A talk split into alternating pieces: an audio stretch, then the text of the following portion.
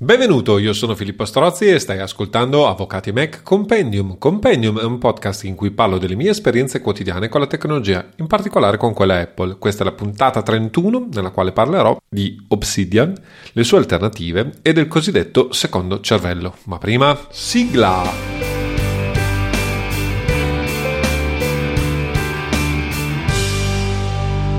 Alcune comunicazioni di servizio se tutto va come deve andare. Allora, questa che sto registrando è la puntata che verrà pubblicata a giugno, ma la sto registrando a inizi di maggio. Quindi eh, c'è un lag temporale come il mio solito. Probabilmente, spero, oggi non vi so dire esattamente per il futuro come andranno le cose, ma ho programmato di fare due webinar.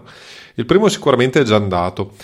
Il secondo dovrebbe, dico dovrebbe, eh, avvenire più o meno nella stessa giornata di pubblicazione di questa puntata che dovrebbe arrivare alla penultima settimana di giugno. Quindi, se state ascoltando questo subito, vi segnalo che se l'argomento vi interessa, il webinar, diciamo, avrà ad oggetto, tra le altre cose, Obsidian e i concetti di eh, second brain, cioè eh, secondo cervello, eh, gestione della conoscenza e eh, altri argomenti del genere. Non vi garantisco, perché ad oggi non lo so, che il webinar si fa- facciano per due motivi. Sto, ho, fatto la richiesta di accreditamento al Consiglio Nazionale Forense, CNF, quindi per gli avvocati, se tutto va come da programmi, dovrebbe esserci la possibilità anche di avere dei crediti di formazione, perché eh, di fatto questi webinar comunque avranno lo scopo di eh, eh, spiegare agli avvocati come utilizzare determinate, determinate funzioni e eh, gestioni della conoscenza attraverso gli strumenti informatici.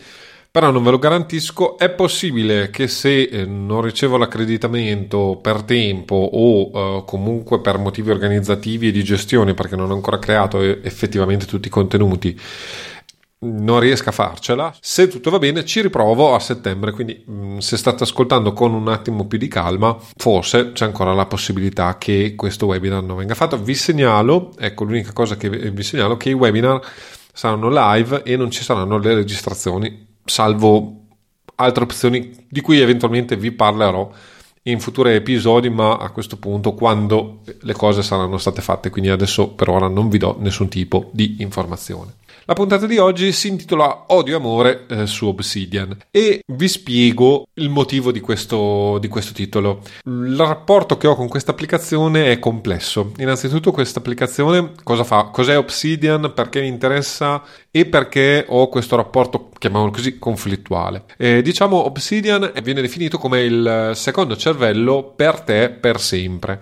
L'idea di fondo è che questa applicazione, che è un'applicazione Electron multipiattaforma, presente sia su Mac che Windows, Linux, ho testato anche Linux, che su iOS e iPadOS e credo anche eh, su Android, ma non, non garantisco perché non, sono, non, mi interessa. La possibilità di avercela su più eh, piattaforme in maniera molto semplice è proprio perché è un'applicazione Electron, cioè eh, fatta in JavaScript, di fatto un'interfaccia web eh, per il sistema. L'idea molto carina, molto accattivante di eh, Obsidian è qual è?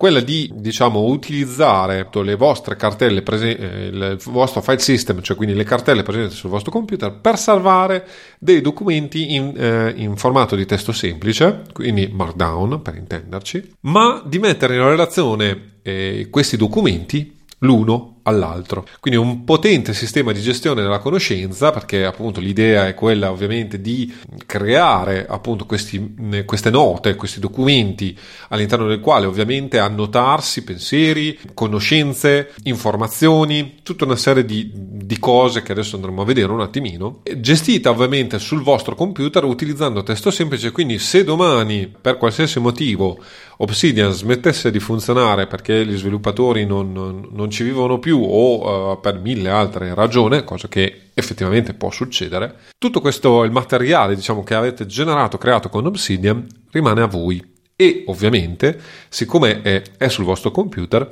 non avete problemi di nessun genere, nel senso di dire affidarvi a cloud esterni, gestione esterna e potete di fatto sincronizzare, vedremo poi come io sincronizzo i miei dati senza passare dal cloud, potrete farlo tranquillamente senza dover utilizzare soluzioni di terze parti e quindi anche garantendo la maggior privacy possibile, anche perché appunto l'idea di fondo è che nelle note, diciamo, eh, in questi file markdown che eh, scrivete in Obsidian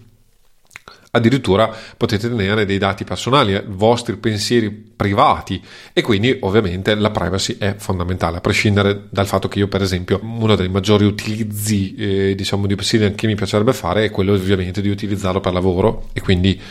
per eh, la gestione eh, delle mie posizioni o comunque per creare una sorta di database testuale delle mie pratiche o comunque del materiale collegato alle mie pratiche. Ciò detto, L'applicazione è semi gratuita, nel senso che ovviamente può essere, eh, sono credo due programmatori che sviluppano la, la, l'applicazione base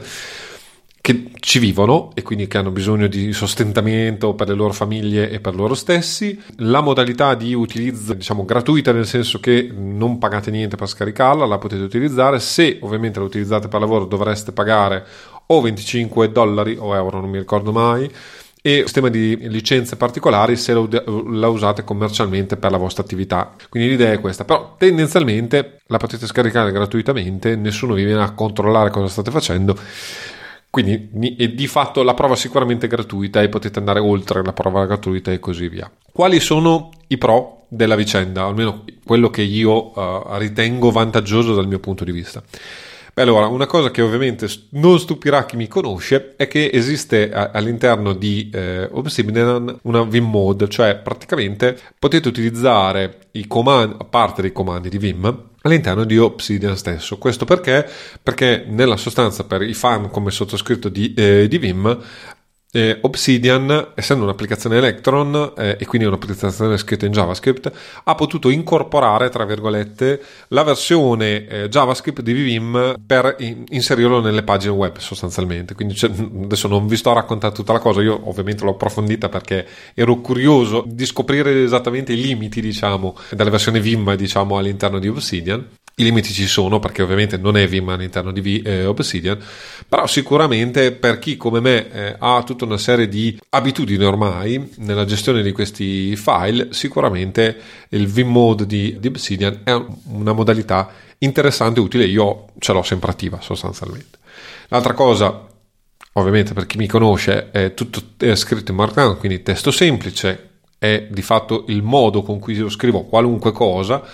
e quindi ovviamente è interessante dal mio punto di vista. Ancora più interessante è che eh, c'è un'integrazione con Pandoc. Pandoc è l'altro strumento che utilizzo per scrivere i miei atti telematici e scrivere anche le lettere e altre cose e quindi anche qui l'interesse è grosso perché ovviamente c'è la possibilità di integrare direttamente come faccio io sostanzialmente dentro Vim eh, Pandoc e quindi creare i documenti direttamente i miei documenti te, direttamente in Obsidian perché Obsidian potenzialmente può diventare l'applicazione piglia tutto. Per esempio Federico Viticci eh, nella sostanza sta utilizzando almeno da quello che racconta utilizza Obsidian proprio in questa maniera cioè per fare qualunque cosa. E faccio un passo in avanti uno dei contro tra virgolette che io trovo in Obsidian è quello che potenzialmente ci potete fare anche il caffè o, quantomeno si sta arrivando a questi eh, livelli, che da una parte è meraviglioso, perché ovviamente ha una possibilità immense. Dall'altra è il solito discorso che quando siamo a martello tutto sembra un chiodo, che non mi piace come ragionamento di fondo proprio perché alla fine si fa tutto con un'applicazione anche sforzandosi di fare delle cose che questa applicazione non è in grado di fare bene. Ciò detto, chiudo la parentesi perché i, co- i, contro, diciamo, li faremo in un punto successivo. Sicuramente è un'applicazione molto interessante. Ovviamente, essendo in Markdown, i documenti di Obsidian possono essere tranquillamente utilizzati fuori da Obsidian, quindi non c'è l'obsolescenza tecnologica e un file di testo sarà sempre apribile da qualsiasi, da qualsiasi programma base, diciamo, su qualsiasi computer, su qualsiasi dispositivo mobile. I file sono sul vostro computer e io utilizzo SyncThing sempre per sincronizzare i vari computer. L'ho fatto e testato sia su Mac che su PC Linux e devo dire la verità, è una roba meravigliosa. Nel senso che il lato PC, PC eh, personal computer, quindi sia che esso sia Mac sia che esso sia Linux, che ovviamente non l'ho testato, ma è è pacifico che funzioni anche su Windows. Qualunque dispositivo voi utilizziate vi permette in estrema sintesi di poter avere Obsidian, quindi potete muovervi su piattaforme differenti in base alle vostre esigenze lavorative e così via. L'altra cosa interessante, diciamo che non ha solo Obsidian, forse Obsidian ha reso più stream, cioè più generale, è quella dei Wikilink. Cosa sono i Wikilink? Sostanzialmente, facendo parentesi, due parentesi quadre, si apre un sistema di ricerca, chiamiamolo così, all'interno di tutto il contenuto di, di, tutti questi micro file markdown o anche grossi file markdown, a cui si può fare riferimento. Addirittura in Obsidian si può fare riferimento ai capitoli barra eh, titoli diciamo del, del, nostro file. Quindi se abbiamo eh, cosiddetto handing cioè la titolazione quindi il titolo 1 titolo 2 titolo 3 a livello di importanza è possibile ovviamente puntare direttamente a quel titolo da un documento A a un documento B ok quindi molto interessante perché ovviamente si crea quello che è l'associazione di queste note l'una all'altra, i riferimenti incrociati di queste note e l'idea quale è di fondo? L'idea dello Zettelkasten, cioè eh, del fatto eh, che unendo tra loro le note possiamo, tra virgolette, creare conoscenza, cioè possiamo unire i pensieri, possiamo unire le idee e unendo le idee possiamo crearne di nuove. Quindi eh, dall'idea A e dall'idea B e dall'idea C unite in una certa maniera, in conseguenza logica che casomai mentre scrivevamo le singole note non avevamo pensato, eh, ci permette invece di arrivare a un'idea D, chiamiamola così, che è la somma o un'idea nuova, totalmente nuova, ma che prende spunto da queste tre idee che sono state messe assieme e così via. Non entrerò nel dettaglio di cos'è lo Zettelcast, è comunque un modo di gestire, eh, giusto un'idea di, di fondo, poi vi, vi, lascio il link nelle note dell'episodio, forse ne ho parlato anche in, un, uh, in, in precedenti puntate del podcast, ma non me lo ricordo e non ho fatto le ricerche opportune come, come dovevo fare. Quindi, comunque, vi lascerò eh, il link nelle note dell'episodio, probabilmente una pagina Wikipedia o roba del genere. Zettencast cos'è? È uno strumento, diciamo, un metodo diciamo, di lavoro del, di prendere note, diciamo, quindi di appuntarsi informazioni, concetti anche trovati altrove, però utilizzando appunto, facendole proprio, quindi scrivendole di proprio pugno, quindi rielaborando sostanzialmente concetti di, di soggetti terzi o eh, presi da dei terzi o addirittura propri, chiamiamolo così, e unirle l'una con l'altro, creando sostanzialmente una, chiamiamolo così, una rete neurale, paroloni inutili, ma comunque simile a una rete eh, di neuroni, e quindi eh, attraverso anche Obsidian, tra, attraverso il graph view, credo che si chiami, cioè una visualizzazione grafica della connessione delle singole note. Ovviamente questo se abbiamo 100, 200, 1000 note all'interno di Obsidian, ma l'idea è proprio quella di far sedimentare all'interno di Obsidian, appunto uh, Obsidian in questo caso risulta lo schedario del, dello Zettelkasten, diventa lo schedario dello Zettelkasten, creare eh, appunto questi, questi, collegamenti tra note come sono eh, i collegamenti tra un neurone e l'altro e ovviamente se una nota centrale diciamo punta tante altre note o una serie di note puntano tutte in una certa o si uniscono in una certa maniera ovviamente si possono scoprire dei, dei partner cioè dei, eh, dei, modelli che casomai a prima vista non, eh, abitualmente non avremmo collegato L'idea è anche quella, ovviamente, sempre per lo Zettelkasten, di non basta solo scrivere singole note nel momento in cui ci vengono in mente, nel momento in cui vediamo una citazione che ci interessa o un pensiero di un qualche autore che ci interessa, ma è poi di rivedere queste note per mm, cercare appunto nuovi collegamenti, nuove, nuovi percorsi, diciamo, di queste note. Ma qui mi fermo. Obsidian è più o meno questo,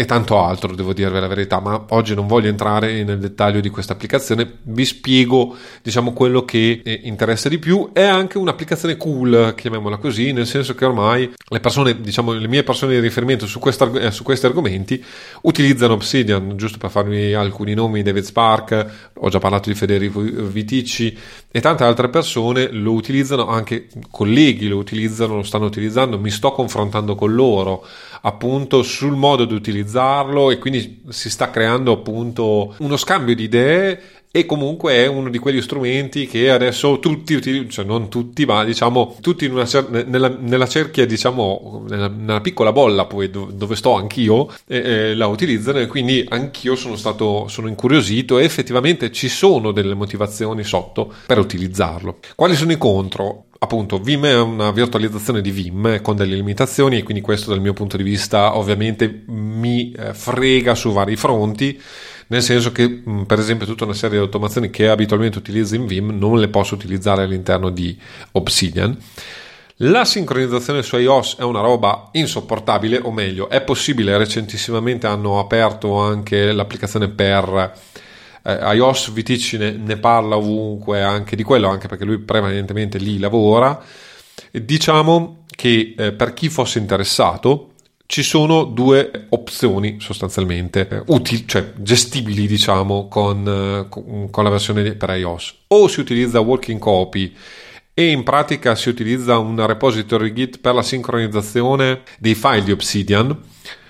e già appunto vi ho, uh, probabilmente ho perso l'80-90% di uh, quelli che stanno ascoltando. Comunque Git è un sistema di gestione delle versioni. Mm, sicuramente ne ho parlato nel corso delle, delle puntate del podcast. Io lo utilizzo devo dire la verità eh, per scrivere avvocati e Mac e perché appunto Avvocati Mac è il, il, posto dove testo tecnologie e faccio, faccio cose, diciamo. Ho ragionato e sto ragionando di utilizzarlo anche per lavoro, anche se attualmente forse diventa un po' troppo complicato per le mie esigenze. È l'unico modo sostanzialmente per gestire la uh, sincronizzazione in maniera sensata, cioè eh, mi spiego. Obsidian può tranquillamente fare la sincronizzazione via iCloud, quindi se avete eh, diciamo il vostro scaffale, il vostro cofanetto Vault eh, o la, la, vostra cassaforte sostanzialmente di Obsidian su iCloud, in una cartella di iCloud, ovviamente potete tenere sincronizzate la versione Mac e la versione iOS via iCloud. Questo però già è un limite perché se avete anche la versione Windows fate fatica a fare questa operazione, non ve lo garantisco. Comunque sicuramente sotto Linux non è possibile fare una roba del genere, giusto per intenderci.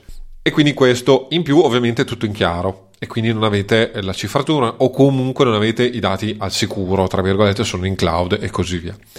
L'altra opzione che potete fare è utilizzare il cloud sicuro di Obsidian perché? Perché la sincronizzazione via Obsidian, pagando però 8 dollari al mese, credo, è una sincronizzazione cifrata e la chiave di cifratura ce l'avete voi. Quindi sicuro, oggettivamente gli sviluppatori di Obsidian hanno sicuramente fatto un ottimo lavoro da questo punto di vista, nel senso che questo è quello, il modo giusto di affrontare la vicenda, cioè se eh, eh i file vengono cifrati end to end e eh, ehm, a riposo, diciamo, sono cifrati e senza la mia chiave di cifratura sono inutilizzabili, di fatto posso utilizzare qualsiasi tipo di cloud dovunque esso sia eh, posizionato fisicamente, perché senza la mia chiave, ovviamente, nessuno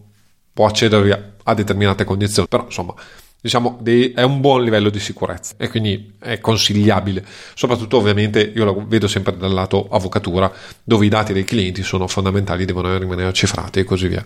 Cioè, quantomeno d- bisogna porre in essere delle cautele maggiori. L'altra cosa, ecco, un pro a cui non, non dato cenno definito ma di cui voglio parlarne e ovviamente assieme alla, all'applicazione Core, diciamo, una cosa interessantissima di Obsidian è che è stata creata un'enorme comunità che ha uh, generato plugin pressoché gratuiti. Adesso si stanno iniziando a vedere i primi plugin, che chiamiamoli così, a pagamento anche, ma di fatto ci sono veramente una quantità, credo 500.000 plugin per implementare cose nuove o, o, qualcosa di più che non è diciamo nel core eh, del sistema di eh, Obsidian e fare altre cose che Obsidian eh, di base non fa ma che grazie a questi plugin è possibile fare. Ovviamente questo è un vantaggio enorme da un certo punto di vista, soprattutto perché vi permette di fare veramente tante cose. Adesso non ne parleremo minimamente dei plugin perché meriterebbe una puntata apposta solo dei plugin di Obsidian ma quello che qui vi dico è questo, ovviamente non tutti questi plugin funzionano su iOS, quindi già anche qui si crea tutto il solito problema eh, del questo è compatibile, questo non è compatibile, quindi questo mi blocca, questo non mi blocca. Secondariamente, anch'io, cioè la, la vicenda plugin, tra virgolette, l'ho, l'ho già vissuta, l'ho già vissuta su Vim, perché anche Vim ha un core suo, diciamo, eh, che funziona in una certa maniera con determinate caratteristiche ed è possibile ampliarla, ampliare le funzioni di Vim attraverso tutta una serie di plugin. Ce sono, eh, per Vim ce ne sono uni, veramente una marea, forse di più di, che per Obsidian, perché la comunità di Vim ovviamente ha tantissimi anni di vita, mentre Obsidian esiste da 3-4 anni, non di più. Però la cosa che mi sono reso conto è che è vero, alcuni plugin sono ottimi, comodi e così via, ma io sono sempre più della teoria che meno plugin si utilizzano, meglio è, proprio perché dopo si diventa schiavi di questi plugin e comunque non si utilizza questo strumento come è stato pensato regionalmente per quello che è stato pensato regionalmente allora forse non è poi lo strumento giusto per, per fare quello che vogliamo fare. Cioè se appunto abbiamo Obsidian e eh, facciamo fare qualunque cosa Obsidian perché, voglia, perché Obsidian deve fare tutto è ovvio che un martello serve per attaccare un chiodo, non per eh, fare una frittata. È ovvio che se io voglio fare un martello con una frittata, in parte ci riesco perché a schiacciare l'uovo, diciamo a rompere l'uovo col martello ci riesco di sicuro, ma non, non di sicuro a cuocere l'uovo per fare una frittata. E comunque quando roto il, eh, l'uovo col martello, di, difficilmente riesco a togliere via il guscio dal, dal contenuto dell'uovo. Ma giusto per fare un esempio banale eh, della vicenda. Quindi, eh, appunto, questi sono secondo me una serie di limiti. Oltre al fatto che eh, ovviamente l'applicazione eh, richiede comunque tutta una serie di, di, imparare certe cose. È molto semplice all'inizio, ma se, inizia, se si inizia poi a fare tutta una serie di cose, l'applicazione è abbastanza verticale, richiede anche di inserire all'interno di questi file markdown della formattazione, chiamiamola così, ulteriore, che è l'altro problema della vicenda, cioè nel senso sì è vero, la struttura di base ovviamente un file di testo, è leggibilissimo e così via, il markdown appunto è semplice, è molto facile da gestire, ma è ovvio anche che eh, utilizzando sempre di più plugin o anche solo le funzioni base di Obsidian, tutta una serie di cose vanno ad aggiungersi. Per esempio, Obsidian utilizza un'intestazione YAML che io utilizzo abitualmente nei miei file Markdown per la gestione del Pandoc e di LaTeX, che quindi conosco, non mi dà fastidio, anzi, però appunto aggiunge, tra virgolette, complessità a un documento di testo semplice e eh, ovviamente è utile solo nel momento in cui si utilizza Obsidian, ma non è inutile, chiamiamolo così, se Obsidian non lo si utilizza più. Quindi insomma ci sono tutta una serie di fronzoli che potenzialmente possono porre struttura, sovrastrutture diciamo a quello che invece è un sistema molto snello che è, è, è ovviamente il Markdown. Come lo uso io attualmente? Attualmente ovviamente io sono in fase sperimentale, chiamiamola così, quindi sto utilizzandolo ormai in maniera abbastanza approfondita da inizio anno, quindi ormai sono 5 mesi, più l'ho utilizzato a prezzi bocconi e nell'anno scorso, diciamo, ma è quest'anno che ci sto andando giù, tra virgolette, pesante, sia perché eh, con un gruppo di amici stiamo facendo degli approfondimenti, stiamo guardando, ci stiamo confrontando, tra virgolette, proprio per, per vedere come utilizzarlo al meglio, come imparare meglio a utilizzarlo. David Spark probabilmente farà una videoguida, ha già fatto alcune cose di, di, di varie utilizzazioni di eh, Obsidian, quindi comunque sono incuriosito, lo voglio provare, anche Vitici scrive abbondantemente dei, dei suoi vari utilizzi, l'ultimo review che ha fatto ovviamente l'ha fatto tutto in Obsidian, addirittura ha fatto sviluppare per sé dei, dei plugin apposta, diciamo, per Obsidian, quindi insomma vedete come effettivamente c'è i miei punti di riferimento lo utilizzano, quindi anch'io sono curioso di utilizzarlo. Lo sto utilizzando in maniera abbastanza, cioè per ora non legata troppo alla professione, nel senso che sì, a, a, adesso sono nella fase dove comunque sto facendo anche parte delle ricerche, parte diciamo eh, di quella ricostruzione di giurisprudenza barra informazioni giuridiche diciamo che mi possono essere utili, le sto inserendo in Obsidian, Giusto per fare un esempio, appunto, ho fatto, eh, la, ho, fatto, la, richiesta di accreditamento al CNF di, di, questi due webinar. Tutto il materiale di riferimento, le ricerche che ho fatto, le impressioni che ho avuto, cioè come, come fare e come sta, si sta evolvendo, perché proprio è, un, è un'esperienza questa, non ho, non ho, mai fatto nulla di tutto ciò in vita mia. L'ho eh, tra, ho tracciato, quindi ho fatto delle note eh, in Obsidian, ho preso appunti in Obsidian sostanzialmente proprio per per il futuro me, diciamo, e per avere comunque dei punti di riferimento e per non dover rifare tutto da capo e avere, per esempio, non so, tutti i link che mi interessano per accedere rapidamente al sistema, per le informazioni, per digerire, diciamo, tutta la documentazione che c'è sul sito del, del eh, Consiglio Nazionale Forense per quanto riguarda la formazione continua, eh, l'accreditamento, quanti crediti possono essere riconosciuti, come deve essere fatto il, il webinar, che caratteristiche deve avere, e tutta una serie di altre informazioni che sono fondamentali comunque per fare tutti questi passaggi. L'altra cosa che sto facendo, e anche qui faccio un cenno, ma meriterebbe, anzi probabilmente meriterà una puntata apposta. Sono, uh, sto tenendo, chiamiamolo così, un diario, chiamiamolo così, in Obsidian, quindi il diario giornaliero, quindi cosiddette le note giornaliere in Obsidian, ancora in, dif- in divenire, chiamiamolo così, ho iniziato i primi dell'anno sostanzialmente, sto cercando di, di scrivere ogni giorno, barra di recuperare giorni, è un qualcosa che è ancora complesso e non posso parlarvene in maniera definitiva perché è ancora molto in divenire, diciamo, però sicuramente ne sto, sto avendo dei benefici e soprattutto il fatto di poter collegare cosa ho fatto, come l'ho fatto è molto utile e, vedo anzi eh, che per esempio eh, se, se, inserirò perché non ho ancora iniziato a inserire in maniera seria proprio perché a quel punto lì devo decidere devo eh, diciamo fare una, una, scelta di campo e decidere se investire in Obsidian al 100% e non appunto non sono ancora convinto al 100% sto comunque inserendo tutta una serie di riferimenti alle posizioni e così via che in un futuro mi permetteranno poi di unificare e vedere tutta una serie di cose che può essere veramente interessante. Quindi anche lato lavorativo è interessante. Lo sto invece utilizzando veramente tanto perché lì diciamo non ho vincoli di sorta e sono molto tranquillo su tutta quella parte eh, diciamo conoscenza collaterale eh, che sto maturando nel tempo. Quindi tutto quello che eh, approfondisco per Avvocati Mac per le mie necessità personali, diciamo chiamiamole così informatiche e legate al mondo della tecnologia vanno a finire lì dentro eh, in questo periodo non, non, non, in parte ve ne parlo, in parte no, perché poi sono tutte cose in divenire, mettiamola così, però tutto il materiale che, che sto creando, diciamo, tutta l'esperienza, le informazioni che sto avendo o gli spunti che, sto, sto, che voglio poi in un futuro approfondire, finiscono all'interno di un appunto cofanetto di eh, Obsidian, della cassaforte di Obsidian. E devo dire la verità, è interessante, eh, mo- è, è, facile, cioè eh, l'accesso a questa documentazione è facile, veloce, teoricamente posso anche indicizzarlo attraverso DevonSync, quindi ci sono tutta una serie di cose molto interessanti che posso fare. E quindi devo dire la verità, appunto, odio amore, nel senso che ho delle perplessità sul sistema, sull'investimento che poi andare dentro a questo sistema eh, mi richiede, per esempio, dovrei smettere di utilizzare Vim, perché se uso Obsidian per scrivere è ovvio che eh, Vim a quel punto lì eh, diventa un doppione o comunque diventa un spostarsi eccessivamente. Potrei fare anche un mezzo e mezzo, però insomma non, non, c'è un modo di fare dialogare le due cose in maniera chiara, in maniera semplice o come vorrei io sostanzialmente. Ma anche qui, conoscendo che c'è poca gente che utilizza Vim, non approfondisco. Diciamo che uno dei miei problemi, i miei cruci principali è, è quello, non, non, poter utilizzare al 100% eh, tutto quello che ho eh, in Vim. Esistono altre soluzioni e ve ne voglio parlare velocemente perché poi è qualcosa che ho approfondito proprio mentre stavo, stavo predisponendo questa mappa mentale, quindi stavo predisponendo alla registrazione di questa, di questa puntata.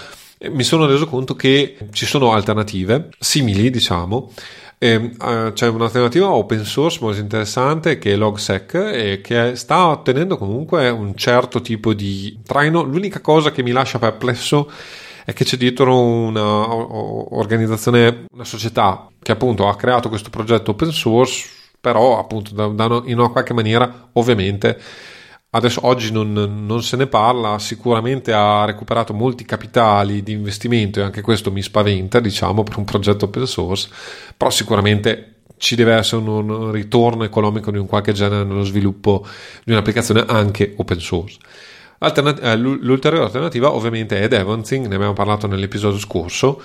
e eh, adesso ne parleremo più in dettaglio dell'una e dell'altra anche se sarà uno sguardo proprio eh, a volo d'aquila da, da lontano perché eh, appunto sono poi approfondimenti e spunti che deciderò se eh, approfondire. Anzi questo è stato il primo momento per ragionare anche di vedere le alternative proprio per de- decidere se poi Obsidian per l'investimento che eventualmente farò in Obsidian è sensato o se è meglio andare in altre direzioni o addirittura mantenere il flusso di lavoro che attualmente sto utilizzando, cioè Obsidian diciamo per, per chiamiamolo così di letto oppure altre applicazioni invece per lavoro nudo e crudo. Prima di vedere le alternative mi sono uh, reso conto che mi sono scordato anche di mm, parlarvi di una cosa, cioè di come attualmente utilizzo ovviamente su iPad Obsidian o meglio. Non utilizzo Obsidian direttamente proprio perché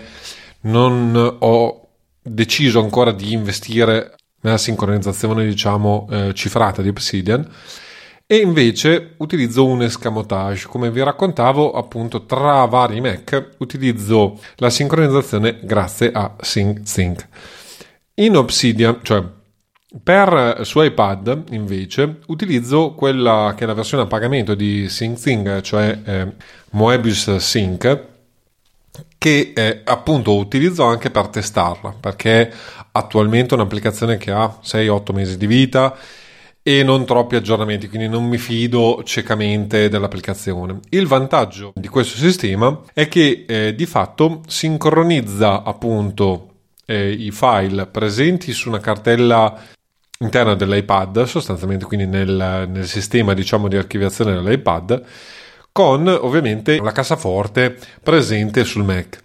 e in questa maniera diciamo ho i dati su iPad. L'altra cosa che faccio è eh, accedere a questi documenti utilizzando IA Writer. Perché utilizzo IA Writer? Perché di fatto, mm, ed è quello che si sta assistendo in quest'ultimo periodo, anche questa applicazione, io sono beta tester e probabilmente alcune delle funzioni di cui vi sto parlando non sono ancora disponibili eh, per chi eh, utilizza l'applicazione ehm, è un UDE semplice, eh, dovrebbe essere la versione 6 quella che sto testando. Ve ne parlo perché non è una funzione clamorosa, ci sono varie altre funzioni interessanti di eh, IA eh, Writer di cui eventualmente vi, vi parlerò eh, quando uscirà e quando non sarò più eh, bloccato tra virgolette con, con la beta ma nella sostanza AI Writer ha la funzione dei link, eh, o meglio dei wikilink, quindi eh, doppia eh, parentesi quadra permette eh, e viene implementato automaticamente diciamo eh, la possibilità di eh, puntare ad altri file markdown ovviamente all'interno della cartella e sottocartelle diciamo che sono state gestite da AI Writer.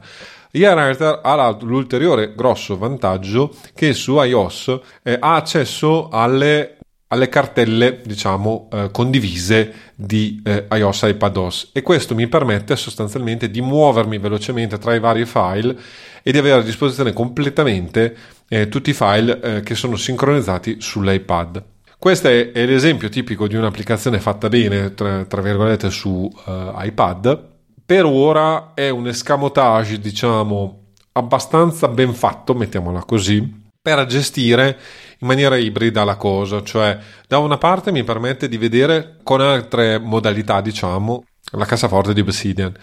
e quindi anche di vedere la intercompatibilità tra virgolette, cioè se io volessi uscire da Obsidian e utilizzare appunto AI Writer, per esempio,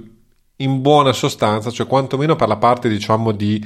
cattura e gestione delle note lo posso fare. È ovvio che certe funzioni, certe, tutte le funzioni avanzate di eh, Obsidian sono assenti in Writer o meglio, si riescono a fare determinate cose perché appunto come vi dicevo i Wikilink per esempio stanno diventando non dico uno standard di fatto ma molto simile, cioè stanno, vengono in parte incorporate, chiamiamole così, nel Markdown o meglio deve esserci sotto un motore diciamo, che permette di eh, associare a quella specifica nota eh, quel Wikilink, però effettivamente il sistema funziona. La particolarità, ecco invece, è che per esempio non funzionano gli alias di ehm, Obsidian.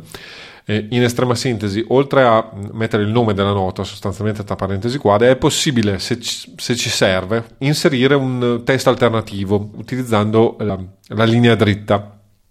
e posponendo sostanzialmente dopo questa linea dritta un testo alternativo a quello della nota a cui vogliamo fare riferimento. Questo è molto comodo perché non so, soprattutto se inseriamo questo link all'interno di un, di un pensiero, di una frase di senso compiuto, spesso e volentieri il nome della nota non corrisponde a quello che vogliamo dire in senso compiuto, diciamo, all'interno della, della frase. E invece in questa maniera, ovviamente, ci si riesce. Il problema è che su Obsidian, una volta che si esce da questo Wikilink con l'alias,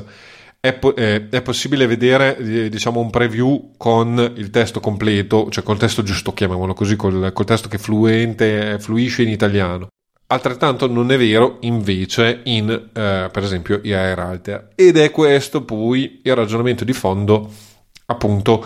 che mi lascia perplesso di Obsidian, cioè tutto questo sistema di sincronizzazione delle note si perde da un certo punto di vista. Adesso ci sono modalità, diciamo, per risolvere questo problema, ma eh, si perde eh, uscendo da Obsidian. Mm, se la, la situazione permane, ovviamente è possibile gestirlo anche con altre applicazioni e probabilmente appunto questo sistema verrà implementato da altre applicazioni, ma non è così scontato ed è proprio per questo motivo che sono un po' titubante. Veniamo quindi alle alternative a Obsidian. Un'alternativa sicuramente è DevonSync, ne ho già parlato. Nella, par- nella versione per Mac eh, i Wikilink sono implementati, mentre ora nella versione iOS ho fatto delle ricerche eh, velocemente, questo non è possibile farlo.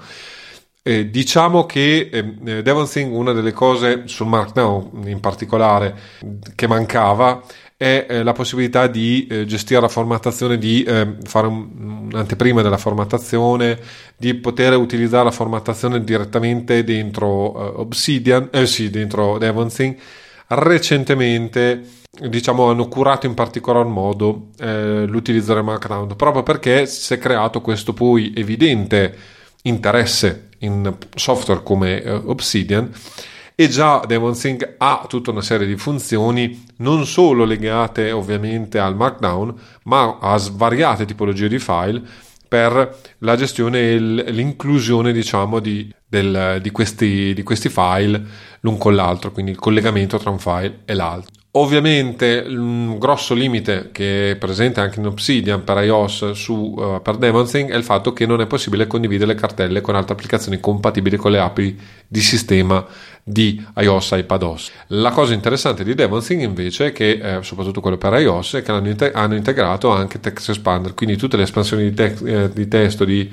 Text Expander sono eh, utilizzabili anche in DevonSync mentre si sta scrivendo, quindi quello è molto comodo. L'altra cosa, ne ho, eh, ne ho parlato nelle puntate precedenti, e nella puntata precedente in particolare, è la gestione di svariati formati di file, tra cui anche file ML, quindi la possibilità di visionare eh, senza un'apposita applicazione i file ML, che nel mio caso interessa e quindi potrebbe diciamo essere molto comodo fare anche riferimento per esempio all'interno di DevonThink a un file ML, cioè una mail, senza dover passare all'applicazione stessa. Okay? L'altra eh, applicazione che è open source, ve ne ho parlato velocemente al, al, all'inizio di questa sezione, è LogSec. Non, non, l'ho provata ancora fisicamente, ho visto alcuni video, effettivamente assomiglia a Obsidian con diciamo alla funzione eh, ovviamente testo in chiaro, quindi Markdown, Org Mode, che è una versione diciamo simile eh, diciamo che permette di lavorare in maniera eh, molto valida sul testo e quindi ha tutta una serie di, di cose interessanti per la gestione del testo.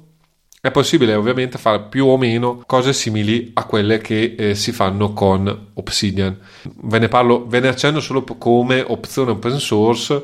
con il cavillo appunto che sicuramente dietro c'è un'azienda, eh, c'è un'azienda che ha recuperato dei fondi, quindi prima o poi sicuramente questo progetto verrà in una qualche maniera monetizzata meno monetizzato e quindi mi lascia un po' perplesso però eh, adesso vedremo nel tempo. Ad, ad oggi eh, n- non ho visto specifiche modalità di monetizzare quindi insomma qualche perplessità ce l'ho. Sicuramente da quello che leggevo hanno, hanno recuperato una serie di investimenti di piuttosto grossi